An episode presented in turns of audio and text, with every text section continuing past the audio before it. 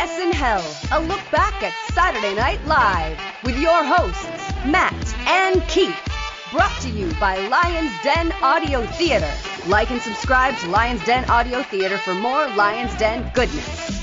And here are your hosts, Keith and Matt. Saturday Night Live, Season 3, Episode 1, starring Steve Martin, originally aired on September 24th, 1977. My name is Keith. Hello, did I say Season 3? Indeed, I did. It is Season 3 of Saturday Night Live, SNL. With me for the last two years, uh, every time, my good buddy Matt. Hello, Matt. Hi, Keith. Welcome to Season 3, my friend. And you, we made it. We made it, and we've got, um, you know, only 45 more to go if they stop right now. I mean, they should. Let us catch up. and then restart when we're there And Yeah. 20 some years. And uh, with us again, you might remember him from the Shelley Duvall episode or the Dick Cavett episode. And if you haven't joined us for either of those, he's great on both. Go back and take a listen. His name's Kevin. Hello, Kevin. Hey, How's things, my friend? uh, things are pretty good. Season three. This is considered the uh, the the gold standard of years by many. Um, uh, what is your knowledge of the lore of season three, fellas? I mean, I don't know anything, but I made a face when you said that. Uh, I I can see where that that's starting from. Uh, watching this episode, but uh, outside of, I haven't really heard much about any lore in regards to season three. Well, it's it's it's kind of the year things are uh, bigger. Um, I've noticed already in the first few sketches of even the first few episodes, there's a lot of extras which we didn't usually have. There are certain opportunities starting to come about, and uh, one in particular we'll start talking about in about three episodes. A certain movie about college life. But yeah, there's a lot going on here. Chevy is firmly gone. Bill Murray has made a name for himself, especially in the last few episodes of last season. It's an interesting time, and all pistons are allegedly firing this year. I don't think they are. Okay, well we'll see. We'll see as we go. And and again, you and I have not been as agog. We've certainly appreciated the show, but we haven't been blown away quite the way uh, I thought, or the, quite the way the lore says we should be. People think we hate the show and each other. Yes, I know. Uh, we met. I met a gentleman the other night who said that. Thought we hated one another. Craziness. It's just strong opinions. That's all it is. Strong, strong opinions. And again, I'll, I'll say Matt and I originally talked a lot about politics. We had different views, and when you're arguing about such things as, you know, death penalties and stuff, suddenly a, a Baba Wawa sketch, which we both agree on. Let me pick something else. Um, suddenly, something, uh, you know, a, a, a, a Laraine Newman Fritzy Kringle sketch, which occurred in season one, which may have been our most, as far as sketches go, we may have been most polarized by that one. Um, which do you even remember that one, Matt?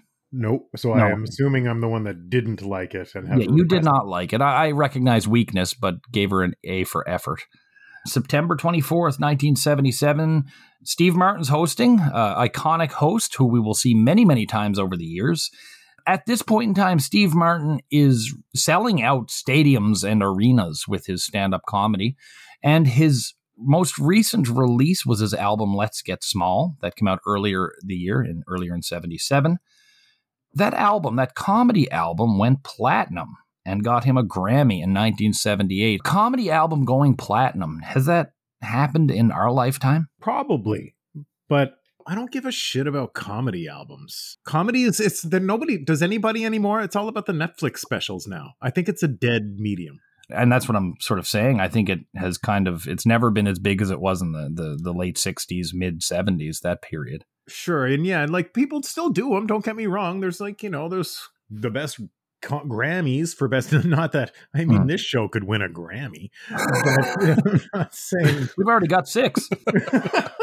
You know people get you know, you know being around the local comedy scene. You know the comedians still get uh, hot for the Juno Comedy Award category, and uh, I- don't really see the big deal. And maybe this is why none of them care for me too much. But that's neither here nor there. I I still think comedy albums are are important, but the concept of an album is even different now with uh, streaming services like Spotify and so forth. Like you could just to be honest, I can make a comedy album in my basement and just put it on YouTube and get some traction from it. The only album I remember having like kind of a mass appeal, the only comedy album in my life, and I mean, I, have bought a few. I bought a couple of Dave Chappelle's, a couple of uh, Jim Gaffigan's, a couple of Chris Rock's, um, and some of George Carlin's later pieces. But the only one I remember people just sort of picking up and loving and telling people about is the uh, one of the Jerky Boys ones that came out. Oh, I was just going to ask if that counts. I would think so. I think it kind of counts. It's hilarious. That's a funny comedy album. Yeah. I think there were two big ones, but one in particular was like, oh, you got to hear this comedy album. And that's really the only time I've ever remember, you know, hearing about a contemporary album that people were really talking about. I'm pretty sure that counts as a comedy album. And yeah, I also had that I also had that Jerky Boys. I absolutely loved it. Not to go like off topic or anything, but I think there's also like there's albums that are not like quote unquote like Bruce McCulloch's album. Is that a hmm. comedy mm. album? Because it's fucking hilarious, but it's also quite musical. Yeah, and you know it's got some like almost like '90s indie rock sounds in it, and it's a mm. lot of hmm. fun. But it's still obviously a comedy album. I guess that's the same concept as uh, as uh, that a Lonely Island uh, business, which is also yeah. comedy. Oh, absolutely, music uh, as well. They count as comedy albums. See, when I hear, I have, I think I flip into a default where when I hear comedy album, I just hear audio stand up performance. And mm-hmm. that turns me off immediately. I don't want to yeah. listen to a stand up act. Uh, I want. I'd like to see one, and, and, I think that's probably you know that's why it's evolved into you know the HBO special, the Netflix special, etc. Um, but I don't know. I don't. I don't yeah. personally find any interest in listening to uh, stand up. I'd rather mm-hmm. see it because you know the, the comedian sells it a lot. Anyway, not to say the jokes aren't clever, but I digress. Uh, so I, I, was initially restricting myself with the concept, but then I remembered Bruce McCulloch's album and when he sings uh, "The Doors." Remember the Doors? Be a Doors fan. Uh, that's a good one. Anyway, I don't know. I, I, don't. It's certainly not the market it once was. So, uh, what's happened over the summer? Well, cast and crew, there's not been really any significant change. Uh, Neil Levy, who was production assistant and has appeared in a number of sketch- sketches, has been uh, hired as a writer. Al Franken and Tom Davis taken on roles as featured players. So they're not full on cast members, um, but uh, they will appear. They'll be featured, if you will, um, as the team of Franken and Davis. So nowadays, like you have the featured player, and it's it's sort of a rite of passage you have to do. But at this point, and going forward for a little bit, people will be sort of dropped in as featured players for um, a season or two to see how they like it. Or some people would be just be hired right off the street. But uh, you know now it's gotten a bit more formulaic. I think you have to do two seasons as a featured player before they'll promote you to the main cast. Now we've seen some from Franken and Davis without going into what we see tonight. Uh, does that make sense to you, fellas? Sure. Yeah, that makes sense. So let's go into the host. Steve Martin is back. It's his third hosting gig. Um, and he mentions that he had released uh, Getting Small. And like I said, his touring stand up career was going through the roof. He was selling out multi tens of thousand arenas. Highly recommend his book, Born Standing Up, which goes into quite a bit of this. Um, so, Steve Martin, happy to see him back, fellas. I love Steve Martin. I really do. Also, the book Born Standing Up. I, I'm currently staring at it in my on my bookshelf right now. Um, it's not my book. It's actually, I believe this belongs to one of the many guests you have on here, and his name is Mark. He's not getting it back unless he comes here to get it. I was very excited to see him as the host. Yeah, not me. And I get it. You know, it's it's I have to try to contextualize myself in the time where he is selling out these big shows. He's like a, a rock star in yeah. comedy right now. You want the hot act for the season premiere. Uh, so I have to understand it in that regard. And I do understand it. It's good booking. Uh, but personally, I'm like, eh, all right, this guy again, it's, it's fine. Steve Martin's funny. Uh, I, I'm I'm placated, but I'm not excited. And sadly, Steve Martin announced this past summer that his current role on Only Murders in the Building is probably going to be his last acting role. I uh, I had not heard that, nor have I seen that. Uh, my wife's a big fan of uh, only Murders in the Building. I've caught a, a little bit of it. Um, I enjoy it, but I'm mostly watching it for Martin Short, to be honest, I, as much as I like Steve Martin. Oh, I love Martin Short. Yeah, I'm a more of a Martin Short guy than a Steve Martin guy. Oh, well, then I, I would highly recommend when you get a chance to sit down and watch uh, Only Murders in the Building. I'll bump it up the list. I'm one of the few people that will still defend Jiminy Glick. Our musical guest tonight is Jackson Browne. Matt, uh, you weren't overly excited to hear that Jackson Browne was coming to join us tonight. I'm running on empty. he was excited though, Kevin, to hear that you were joining. Well, he's not going to be excited to find out that I actually slightly enjoy Jackson Browne. and Ooh, great! Also, my my father-in-law just recently saw him and James Taylor in concert back in May. Ooh. Um, was he able to tell them apart?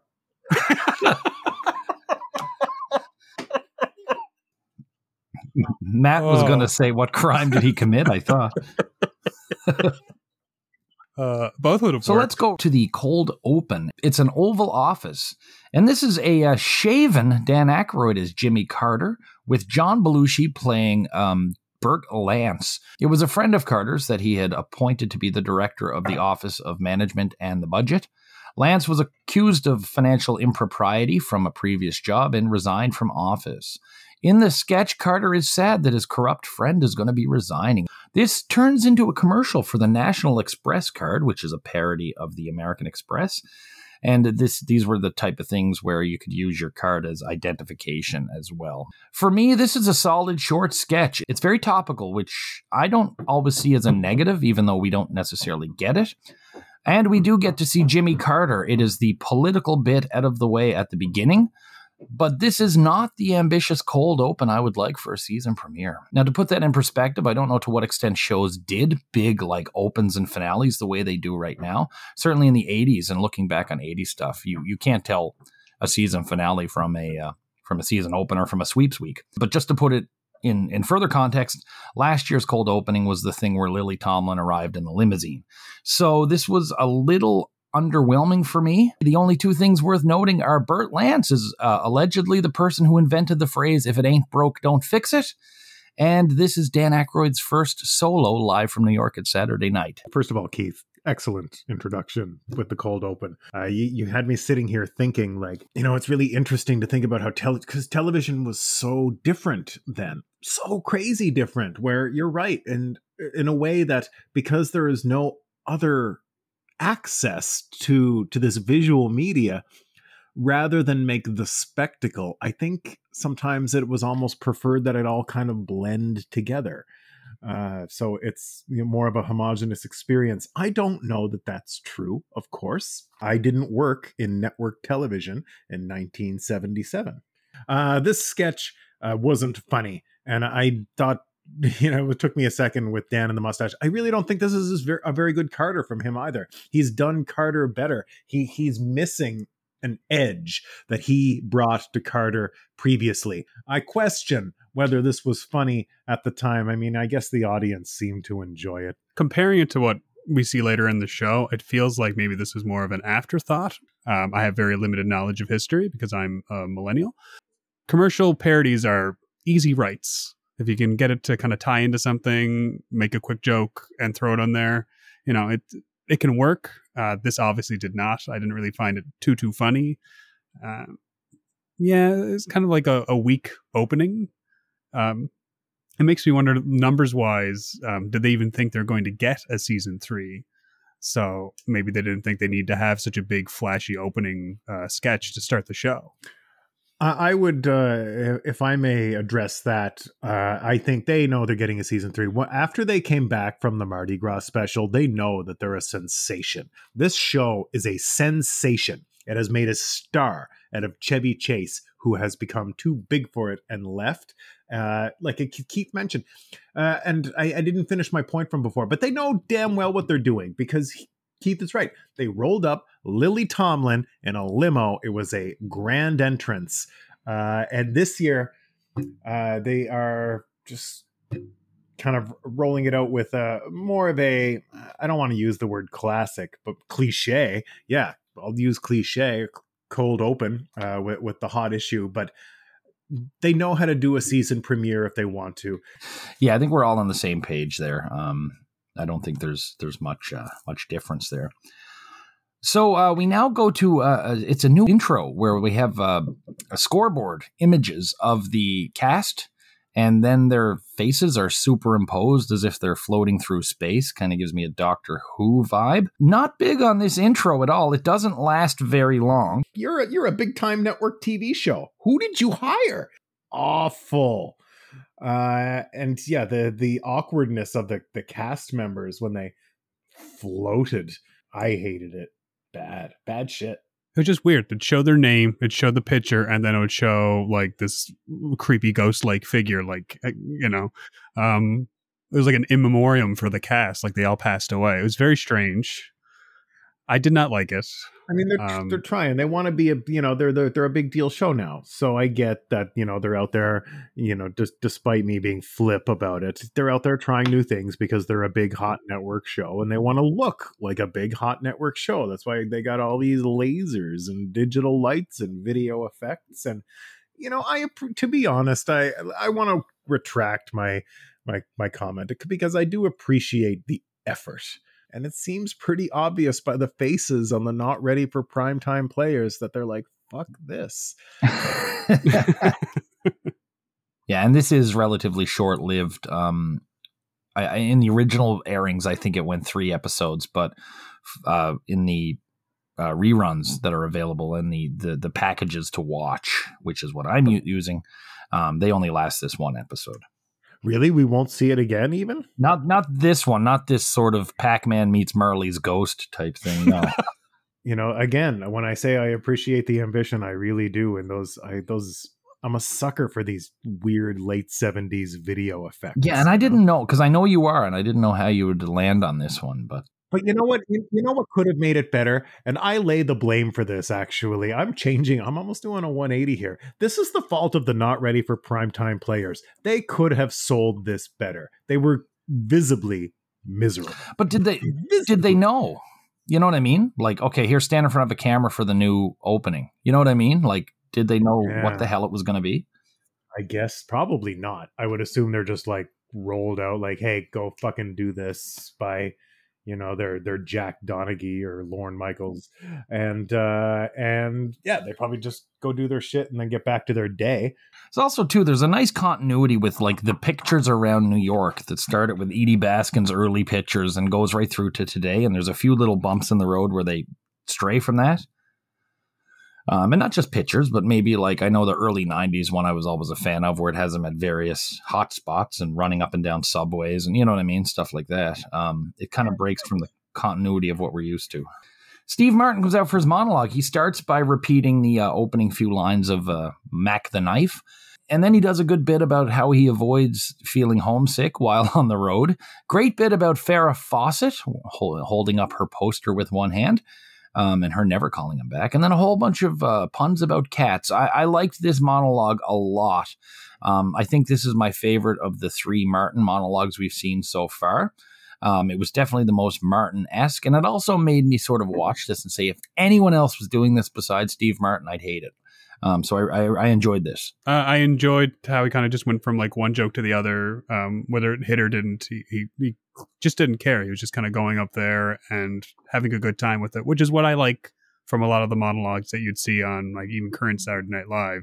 Is when the the comedian gets to come up, they get to show their comedic voice. There are few moments they get to kind of single themselves out from the rest of the cast and then that's the kind of energy you hope they bring to the rest of the show and it kind of gets you excited to see what they're going to be like as they kind of gel with the rest of the cast mind you this is steve martin's third time there so he's already gelled with most of the cast but you know for someone like me that hasn't seen a steve martin episode yet in our current continuity here um, it's it's kind of it's very nice Uh, no, yeah, I thought he bombed. He bombed, and he knows he bombed. And I, he knows he bombed because when he finished, he's. Did you remember? You heard what he said. He's like, "Comedy's not pretty." He bombed, and he knows it. I can't believe you like that Farrah Fawcett joke. I thought that was like the laziest, stupidest shit. This is B grade stand up comedy that they let him get away with because he's Steve Martin. I thought this monologue sucked, and I'm shocked, shocked that you guys liked it. Tell you what I didn't like. They changed our set, Matt. They they changed that brick wall behind home base that I liked. It kind of looks like an open barn now or a loft or something. Yeah, I, I didn't like it either. It looks weird and stupid. So we now go to our first commercial. Um, in in some versions, these two uh, commercials that we see tonight are actually reversed. So this one is the Royal Deluxe Two. It's a uh, it's a compa- or it's a luxury car that rides so smooth that a rabbi is able to circumcise a baby during a ride on a bumpy road. Thought Dan was excellent in this. The rabbi who I wasn't able to uh, Identify was awesome. Garrett was really funny. This is a really strong commercial parody. It's also one I remember from the old retro specials. Um, really enjoyed this. Had a great laugh at this. This is a parody of car commercials right up until fairly recently. So, uh, hats off to this one. Loved it. Yeah, I thought it was okay too. I mean, I, I didn't, uh, I didn't think it was among their top tier commercials. They have you know two handfuls of commercials that are better than this no i i laughed i laughed a lot at this commercial i will, I will admit that it was uh, i thought it was very funny uh, i didn't know where they were going with it when the you know the car, car first comes out and they're going through the process of explaining a car and it's like where is this car commercial going to go and then it goes into the uh, circumcision inside the back seat um, I was laughing quite hard. Um, I thought it was quite funny. I really enjoyed it. It gave me quite the tickle. Beautiful ride and a beautiful baby. Good job. I liked it. We now go to the uh, Festrunk brothers. Now these guys go on to become uh, crazy popular characters. Uh, it's it's it's an amalgam of a couple things that were going on here. So Steve had his thing where he was always doing wild and crazy guy. Dan Aykroyd was working on a character who was a, a recent immigrant from like an Eastern Bloc country who was struggling with both dating and English. They paired up and they teamed up with Marilyn Miller to create Yortuk and Georg Festrunk, two uh, Czechoslovakian brothers who are looking for a good time in America. In this sketch, Jane and Gilda are playing ping pong. I think it's the basement of an apartment building, and they're approached by the brothers, Georg and Yortuk, who are interested in them and say things like, Your, um, your tight American blue jeans make us think having sex. So they're hitting on these women, trying to get them to date or beyond that, actually. To me, this was really funny. I know these characters, they still have a ways to go. This is still very, very good uh, as far as characters sort of coming out of the box. Uh, it's not certainly not Coneheads, but they're well on their way. Um, I enjoyed this. I thought everyone did really well. Dan is definitely carrying the sketch, though. Um, Steve is not up to what Dan is doing, but he's also doing what he does very well. Love the way they play ping pong. I liked it, but my one note for it is going to be it's too long it went on a little bit longer than it should. Like I, I enjoyed, you know, how the characters played against each other. I thought Steve Martin was kind of all over the place. It was um, an interesting premise. It got a couple laughs for me, especially how they played ping pong, like the the one shot. Um, but it just it felt like it went on forever. Uh, kind of middle of the road for me. I was excited when I realized what it was, but uh, pretty rough first outing. Uh, first of all, Steve Martin, I yeah, I just I thought you guys are a little uh, kinder on him than me. I just did not think he was comfortable. He was not good in this sketch. He's still trying to figure out the voice, and his body language and mannerisms are wretched. And Dan is carrying the whole thing. Uh, Gilda and Jane could have been anyone. I didn't think they added anything. They're just they might as well be you know Michael Myers victims in Halloween 4. We often talk about will this air today? Are these guys so ridiculous that it could air today or is this too too threatening? No. Uh, this does not get aired today. Absolutely not. They treat women like objects. They're extremely disrespectful and it's not funny enough to pull it off. See, I think this could slip past. I think this could definitely air today. No, no, okay. I, I don't think so. I don't think it would. No, I don't think it would get any airtime. To be honest, not with kind of the way television is today. Maybe late, late at night. You know, like like yeah, yeah. the Blue Me times, but not.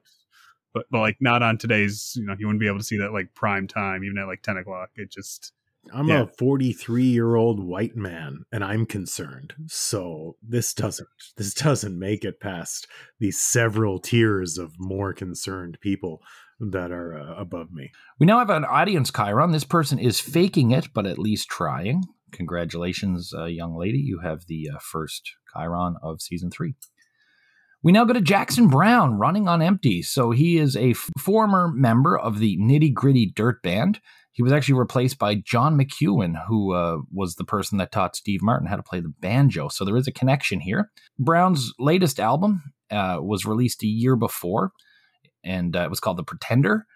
And his newest album, Running on Empty, was due for a release in December of 77.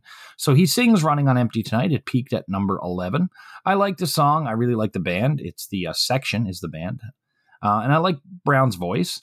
Uh, I just I don't see anything unique here. I know the song. I like the song, and he you know it was a solid job. But of course it was. It was his song that he always does, probably everywhere at that point in time. it, it's a good song. He, he's not a bad musician. Um, you know, I, you know, it's, it's nice to see a band that I know playing on one of these episodes of Old Saturday Night Live. Uh, but at the same time, I don't think it kind of gels well with what we're watching here either. It's still not something you'd want to have playing accompanying a uh, you know an ensemble comedy show. Um, it just seems like I'm watching you know a, a, a VH1 in studio. You know, we're gonna have a, a very kind and lazy interview with them shortly afterwards. Not we're gonna go to a sketch about God only knows what. So it's it's just I don't know. It's um I don't want to use the word muted, but that's all I can think about when I look at it. Uh, is muted. Muted is the best term I can give to it. This man has the worst haircut I've seen possibly ever. Jackson Browne is the kind of artist that MTV is about to come and destroy, and it cannot come soon enough. Christopher Cross, look out. Uh, Running on Empty is the kind of song that I want to hear when I'm like 24 and I'm smoking a joint with my buddy in the parking lot of a supermarket and we're listening to nostalgic rock radio and running on empty comes on and we groove on it but i don't go home and listen to it so from uh, from this, we're going to something else that I think might be a little controversial or at least negative. Um, we're going to go to Weekend Update, and so we get a long shot of a new set. It's a, a big blue screen, basically Weekend Update set, and instead of having just a lone anchor, there is now a team who are standing around the desk. So Jane is still anchoring, but she's co-anchoring with Dan Aykroyd now what's up here? So it's been hard to find out why Aykroyd was added to uh, to Weekend Update. Some have said that people never really took to Jane as she was the second after Chevy. I believe that's probably part of it. A lot of changes to this format, a few good jokes, a lot of really awkward bits. Belushi was my favorite, buying drugs from children in Mexico, um, and Lorraine was pretty good. Garrett started good, but uh, uh, I, I'm I'm not liking this, and to use a phrase coined by Belushi's character from the first sketch, The Cold Open. If it ain't broke, don't fix it. And they done tried to fix it. Yeah, I don't know why they added a whole whole team. I guess they wanted to try and be like um because this is around the time where you'd have like news teams that were kind of getting larger. I, I recently just watched a whole thing about how action news became such a huge thing, like in the late seventies, early eighties, into the nineties, because they're reporting on crimes. Um, the thing I liked about even newer weekend update as we go further on in different seasons is it's normally just you know one individual who has a really good high class personality, and I, I you know I thought Jane Curtin was fantastic for that. Why they added Dan Aykroyd, I don't know. He seems kind of like he doesn't want to be there. Lorraine's bit I thought was quite funny. I enjoyed it a little bit. Garrett, yeah, if we're going to talk about segments that would not air today, that entire segment would not air today. The Tokyo jokes and all of that was just even for then I thought that was a bit in, in, in, poor taste. I couldn't get behind the the movie review, and I agree with you. Belushi was probably the best part of this whole process. Absolutely funny. Loved this whole thing. Was wondering where it was going to go with the the selection, and I was not disappointed with the answer for that. And I just I expected a bit more, especially considering like uh, most of the episodes I've seen where Dan Aykroyd had a lot had a lot of scenes and a lot of sketches you know, he's normally like on par. He's, he's really good. And he just seemed like, you know, I'm here for this sketch until I go to the next sketch that I really want to do. Matthew, you were Jane's big champion last year. You can't be happy, bud. No, man, she, she's neutered it's so fucked up. She's not even the same character. She's not being the anchor that we knew and loved in season two. Uh, it feels like a neutered version of it. She's just like bland ass Jane Curtin straight woman. Uh, and to the best of my understanding, which is little, but I'm sure I read that Dan Aykroyd actually did not want to be there. He didn't want it. Yeah. I mean, it shows.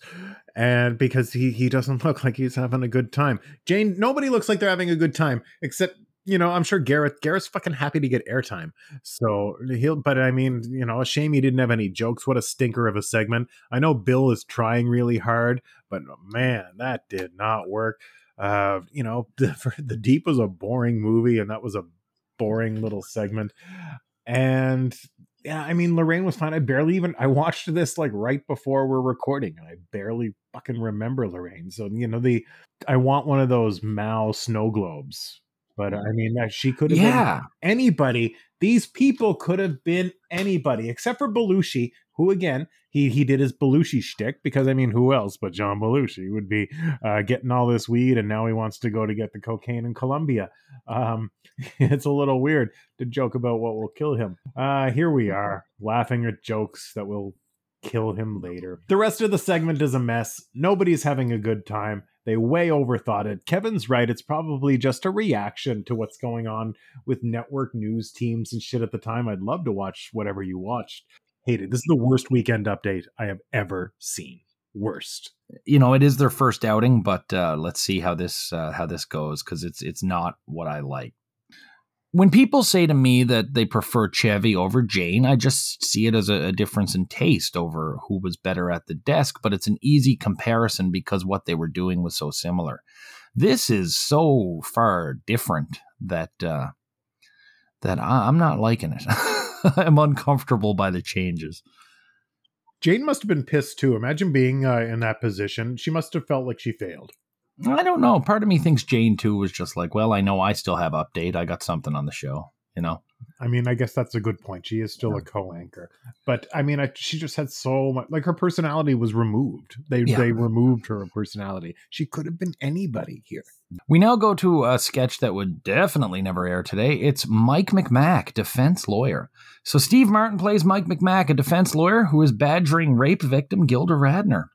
Um, and saying that she's an easy woman he's presenting this in front of a jury. He calls into effect that she was uh, wearing a flannel nightie, which may have been inviting to a, a, predator, that she's been divorced, and that she's had uh, sex 38 times, I believe, in the last five years. And then after grilling her on the stand, he tries to pick her up. She tells him no. He wonders if he's lost sight of all he, of all his ideals and then decides he didn't. This was too edgy especially with the casual throwing of the round, uh, throwing around of the word rape, which is really hard to hear in, in, in my opinion. I mean, even if they had done the exact same sketch with a couple of the other terms, it might have been easier to digest. This is uh, this was a terrible sketch. It really was, and there's other ways to make a a sinister lawyer funny. And uh, I didn't think this was it. A little thing I did notice, however, is we've got the first appearance of extra Andy Murphy. And this is the first of his over 120 appearances through 2005. He was one of the jurors. Also, the dad from the uh, Deluxe 2 commercial was in the jury box. His name I forget, but somebody did send me a message. There's some connection they had with him. Either way, other than Andy Murphy, nothing in this that I particularly enjoyed. I just wonder if it was different material uh, would it still like would it still work? I i just think it's it's just overall terrible. Um you know like you know steve martin is just trying to be you know kinetic and energetic the way he normally is for a lot of like kind of these absurd characters. Uh, but it's just would this still work if it was like a robbery? Would it still work if it was a murder? Like uh, however you would change the type of crime the person being interviewed i don't think the sketch still works. I don't think it does at all. But no it's it's just it's just no. Like i was i watched this this episode with my wife. And uh, as soon as they started talking about like all of the uh like as soon as the rape board starts getting thrown around, I just immediately looked at her and was like, "There's no way this is going to be a comfortable sketch for me to watch right now." And even going back and watching it by myself today, um, I just felt uncomfortable. And uh, you know, I used to do really you know edgy humor when I was younger, uh, and even then, I would I would that version of me would still find this uncomfortable. This is the worst sketch Saturday Night Live has done to this point. It's at the bottom. This is the worst. There has been nothing that has been less funny. There has been nothing that has been more insensitive. This is a misogynistic, slut shaming piece of shit. Fuck Steve Martin for agreeing to go out there and being this fucking guy. It's it's not 1850. It's 1977. You are a big star and you have a voice. I don't care that it's 1977. You can sit here all day and tell me that we're all woke now. I was born in 1979. I'm not that far behind this. This is disgusting for the time. I'm not trying to be too woke about it, but goddamn, this is unacceptable comedy. It's not comedy. This is a bunch of fucking dudes in a writer's room getting their jollies. This is the worst thing the show has ever done. It made me angry. Steve Martin knows better. Lorne knows better. Every fucking dude that works on that show knows better. They have done things that are edgy. They have done things that are that cross lines. Um, but this one crossed far too many lines even for the time. I don't see why it had to be the crime that it was. And Kevin, you you alluded, you alluded to that. You mentioned that as well. It's like, could this have worked another way? Um, but that's not our that's not really our job, really, to to to postulate how it could have worked as much as responding to what they actually did put in front of us. And this is far worse than anyone beating anyone around the stage or and all this other stuff that we've seen that is just so to the edge. Um, this was a this was a, a, really bad sketch on a number of different levels. And you uh, you can go to the edge. Jodie Foster sat on Mr. Mike's lap. Uh, you can go to the edge. That's pretty fucked. I was like, oh, here we go. But mm, you know, there's as horrible as as uh, a sentence this is to say.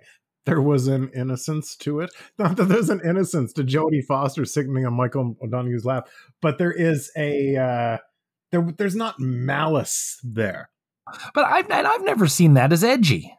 It's so funny because that to me was not edgy. I thought it was kind of a little eyebrow raising.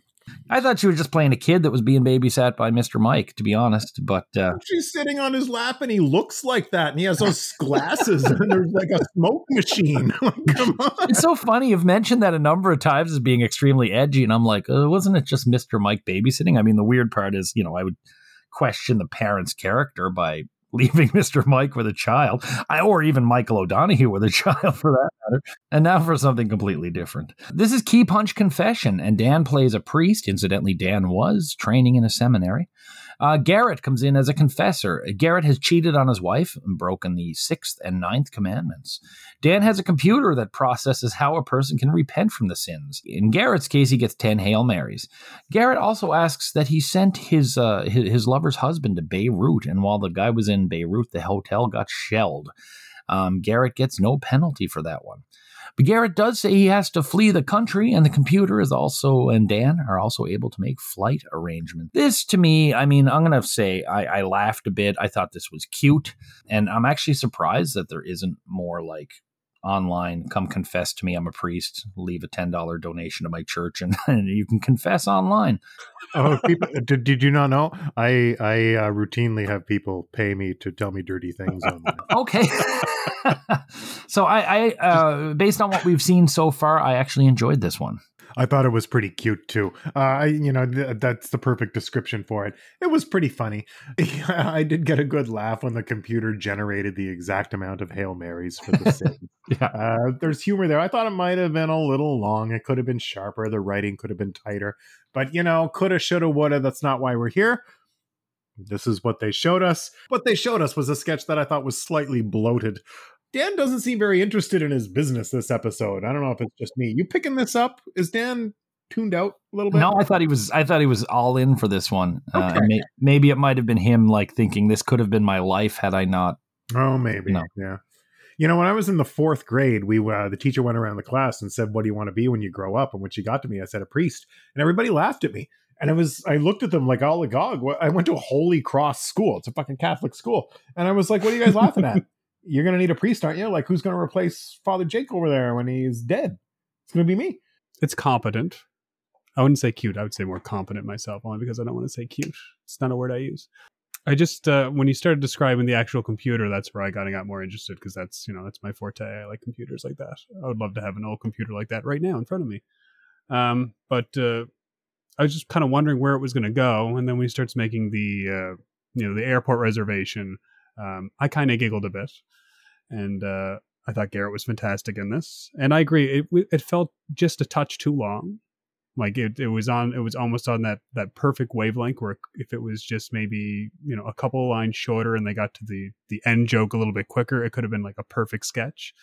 But outside of that, it was it was a kind of a nice wash after you know the the previous sketch there so interesting to think like because sometimes and i know I, I catch myself doing it all the time like this went on too long you know you're left to wonder at some point because TV production is a wild thing. It's not like this is literary art. Like, yeah, sometimes it's going to be fucking too long because you have 90 seconds and you need to pad your shit. Me too. But at the same time, when you're, you know, when you're writing a sketch, um, you know, you want to get to the point of the sketch, you know, like A, B, C, D you want to make sure that it, it comes in ABC instead of ABCD. Like you want it to, you want to get to the punchline quicker, but you also want it to flow naturally. You want, you know, the dialogue to be, you know, punchy. You don't want to have like a full paragraph of nonsense uh, in the middle of a sketch that honestly should be, you know, at most like two minutes when it's five minutes. Mm. See, I, I, and I'm rarely like the the length of the sketch rarely plays in with me. I've probably mentioned that less than anyone on who's who's done the show. I don't know. I'm also a fan of the slow build, which so few can do well. And I mean, I don't think of this sketch as necessarily slow build sketch. It's interesting to I, I've never timed the sketches, and maybe I should do that just to see if there's a sort of a sweet spot for most people. Um, so our next bit eh, on our version and on most versions that are out there, they for some stupid reason re-air the uh, the Beatles offer that Lorne made, the second Beatles offer that Lorne made in season one. Um, I don't know if this was just filler that they put in at the time, um, but I don't think. I think in the original version there was something else here. But yeah, we see the Beatles offer again. So I mean, I don't want to talk about it any longer than I have. If you guys just want to jump. All right, we now go to great moments in rock and roll. And it's uh, Laraine as Alice Sloan. And it doesn't say this anywhere, but I suspect this is the same Alice that was in the, the Fran Tarkenton episode. Do you remember that, Matt? Yeah, I do. Is she not playing uh, Cynthia Plastercaster? No, she's Alice Sloan. What am I thinking of? Doesn't does she not go on to play her in this sketch? I don't think so. She mentions the words Plastercaster and Cynthia Plastercaster is a famous groupie. okay. From the era, so I think maybe this is maybe this is a situation where she's playing Cynthia Plastercaster, but they're not using the name uh, because she definitely said Plastercaster. Who is that? I mean, it's a Kiss song. Okay. She hosts a show called Great Moments in Rock and Roll, and in this case, she's throwing back to 1964 when she was dating Roy Orbison who allegedly fled LA and went back to Memphis to get away from her.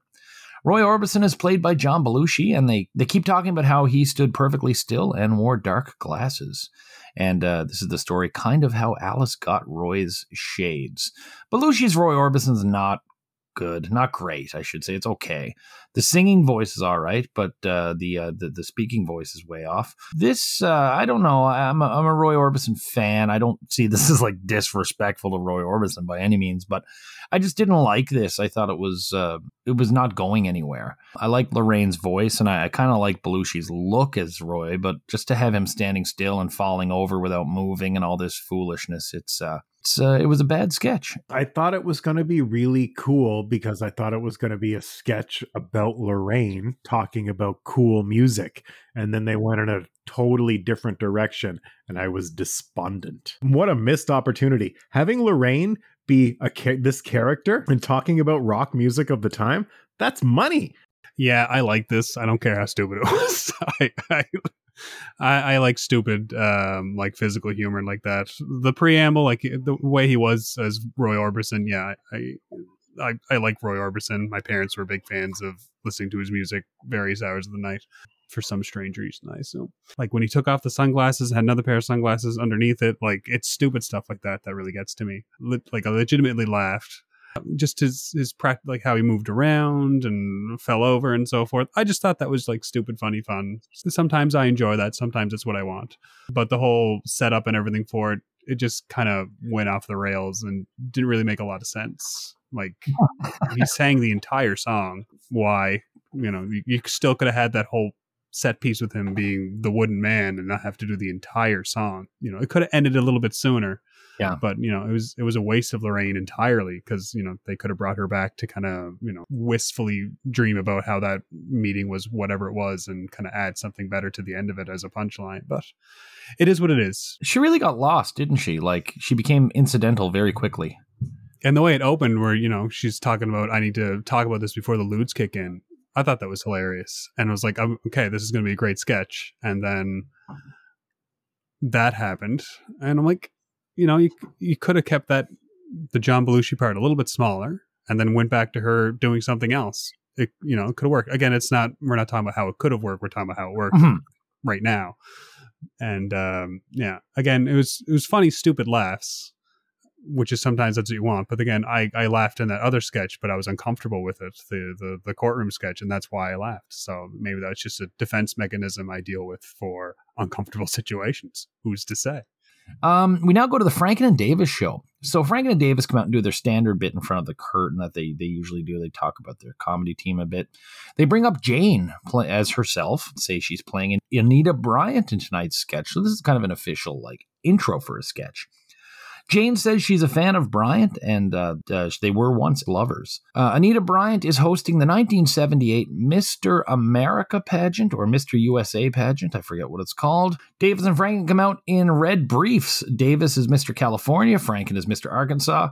Both look absolutely ridiculous, but in a great way. Uh, Frank, they do the uh, swimsuit section, and then they go on to do a uh, talent section, which involves Al Franken elbowing a football tackling dummy to the tune of High Hopes, and then Davis in a black leotard dances in some sort of ballet manner to some woodwind music. They then do an intelligence bit where uh, Bryant asks Franken, uh, mentions Franken's brother was injured. He's shocked. She realizes she mixed him up. They're asked some questions, which they answer very quickly. And uh, then Steve Martin comes out as the current reign for his final walk as as the uh, title holder. So that's basically the sketch. It's it, it is long, but after two years of pretty much shitting on these guys for their on air stuff, though I've loved a lot of their writing, I really liked this. I laughed through the whole friggin' thing. It was ridiculous as hell from start to end. Uh, Franken and Davis were all in. They had me laughing my head off. I know we see this male pageant thing over and over again in different things, but this one uh, really hit just the ridiculousness of it hit me hard. As a first sketch from Franken and Davis as featured players, they they excelled what I expected. I, I thoroughly enjoyed this. Super fun concept. Amazing title card. Great chemistry, obviously, between them. And you know, I'd say it, I'd say it about anybody else, so I'll say it about him. Al Franken's got a tight little body. Good for him. Little hottie. He was great at it. And David, the, the the ballet part, oh my god, that was almost like too on the nose good. Like I think I was just I think I just enjoyed it. Enjoyed it. You know what I mean? I just enjoyed it. not even not even on this level where I'm supposed to find it funny because he's silly. He was just graceful and beautiful. This was uh fantastic. Fantastic. I loved it. So I know my usual note for most of the sketches as we watch Saturday Night Live is, is, is the length of time, but the way that they had kind of a, a title card and an end card and so forth um, kind of disassociates that from the rest of the show, even though it's part of the show. Um, Mhm. I really enjoyed this. I enjoyed it a lot. Chemistry between everybody, like Jane Curtin, was fantastic. Great use of her. I, I felt like she didn't have so much to do uh, this episode, and then she finally gets to go and have fun because that's what this was. It was a fun sketch. It felt like uh, everybody involved got to, you know, enjoy being on the show tonight, considering some of the sketches we've seen. Um, it was a huge highlight for me. I absolutely loved it. Elbowing into in, into the mat, like so stupid, but yet it was so so funny. And yeah, Al Franken, yeah, you know what? Completely fuckable, one hundred percent. Oh man, what a booty. The that booty was bouncy. Uh, we then go on to Jackson Browne's The Pretender. Yeah, I I mean this this was further from what I'd like to see than the first song, which I did enjoy. Um, it's more reminiscent of the stuff that we saw a bit of last year, uh, quite a lot of actually, and, and it, it you know it was passable music. It, it was like the Ry Cooder stuff. Kevin, you were here for that. Um, but uh, yeah, so the Pretender released in May of '77, album of the same name, peaked I think '58 or something. It wasn't. I still hear it every now and then. This was what it was, but it's it's it's a it's a big meh for me. Uh it's I mean, I can't say anything that hasn't been said. what a fucking laugh. This is the comedy. I don't hate the song. I'll say that, but it it just seemed very again muted. It, it, I know it's his last musical number of the night, and then we don't have a lot more until the show's over. But like you know, this is what you'd play to close the bar, kind of thing. You know, like it it just didn't have a lot of energy to it, which I thought was you know obviously this is his his big song at the time. this is what people want to listen to that enjoys music, but you know, we're coming to the end of our late night comedy show. Maybe you want to have something with a little bit more energy to kind of get people more excited and you know want to come back and see the show next next week. Our next bit is the Chromega 3, and as mentioned, this appears early in some versions. It's a Japanese watch that's so complex it takes two people to make it work properly. Watches like this were kind of around. I mean, it never took two people, but I do remember very complex watches before watches started. Even still, I didn't overly like this, but for what it was, it was it was filler at the end of the night for me. Yeah, what's to say? They uh they're not hot with the commercial parodies for me. They did the credit card one and this one and there was uh what was that other one in the middle? The circumcising the baby in the car. Yeah, yeah. I didn't really love that one either. I know you guys liked it. Anyway, strike 3 for me tonight. You're out. It's a watch commercial and you get a chuckle and then it's over. Uh, and Chuckle is being extremely generous to it. Finally, from the uh, good nights. This is just nice and friendly good nights. Everyone is seems happy to be back. In the what is Dan doing during the uh, good nights? He actually shakes an audience member's hand and then walks away let's wrap this up with our uh, our ratings and reviews. So, rating the host. So, I thought Steve Martin's monologue was pretty darn good, and uh, in most of his appearances, he did fine. He definitely disappeared after that courtroom sketch. Top heavy night for Martin. This was, I mean, Steve Martin. We know he's done some pretty good stuff, and will go on to do some pretty good stuff. But uh, this is not his best episode by any means. Oh, his worst by a country mile. Like they shouldn't have even given him the five timers jacket. This should be stricken from the record. I obviously I agree with you on the, the monologue, Keith. I really enjoyed his monologue. I thought it was, you know, thought it was fun, as I mentioned before. He just didn't seem to be too interested past way like past the halfway point of the show uh, and, and being in the show yeah he, he could have done better is what i'm is what i'm trying to get to he could have done a lot better yeah and he did he he did and will you know so music uh maybe this is too close to what Matt's thoughts are, but it's exactly what you'd expect from Jackson Browne. For me, Running on Empty was good. Pretender was fine, but not for me. Just not great. I like the artist. I like the music he has. It's just much like Matt says in most of the uh, Saturday Lives of music. It just doesn't fit